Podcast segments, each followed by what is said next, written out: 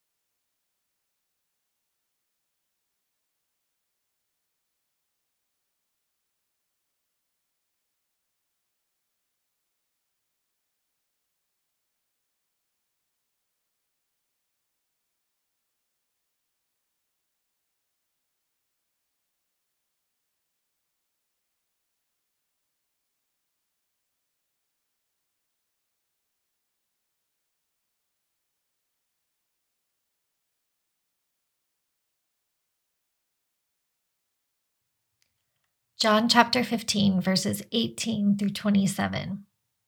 If you find the godless world is hating you, remember it got its start hating me.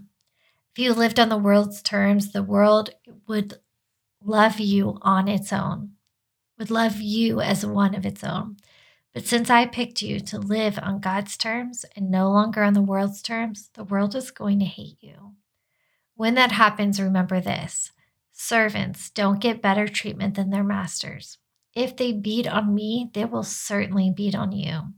If they did what I told them, they will do what you told what you tell them.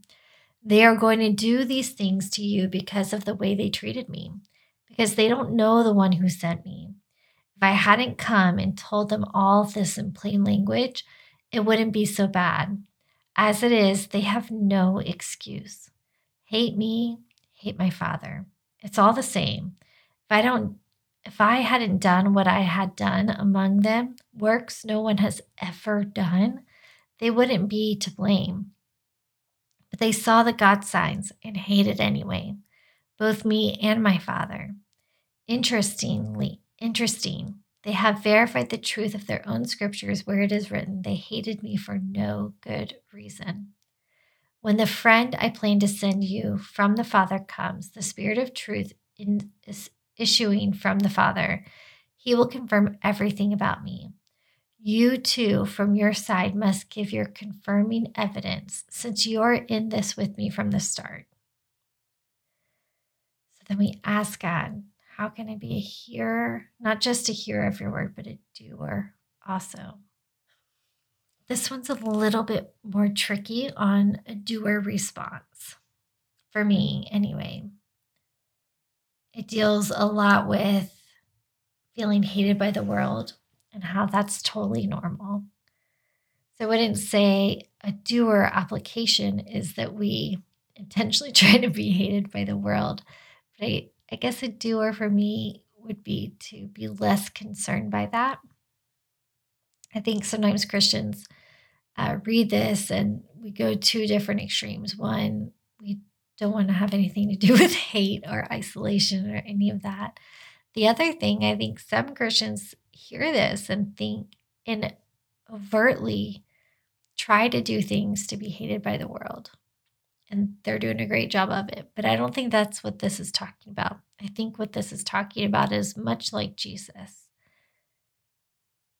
who did great things, miracles people had never seen before. Even so, they hated him. There was an aversion to him because of who he was. And so we're given the same warning because the Spirit resides within us because we believe in Jesus.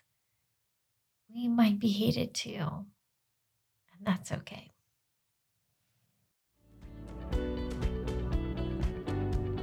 James 122 in the ESV says, Be doers of the word and not hearers only. Or the message translation says it even more bluntly Don't fool yourself into thinking that you are a listener when you are anything but, letting the word go in one ear and out the other.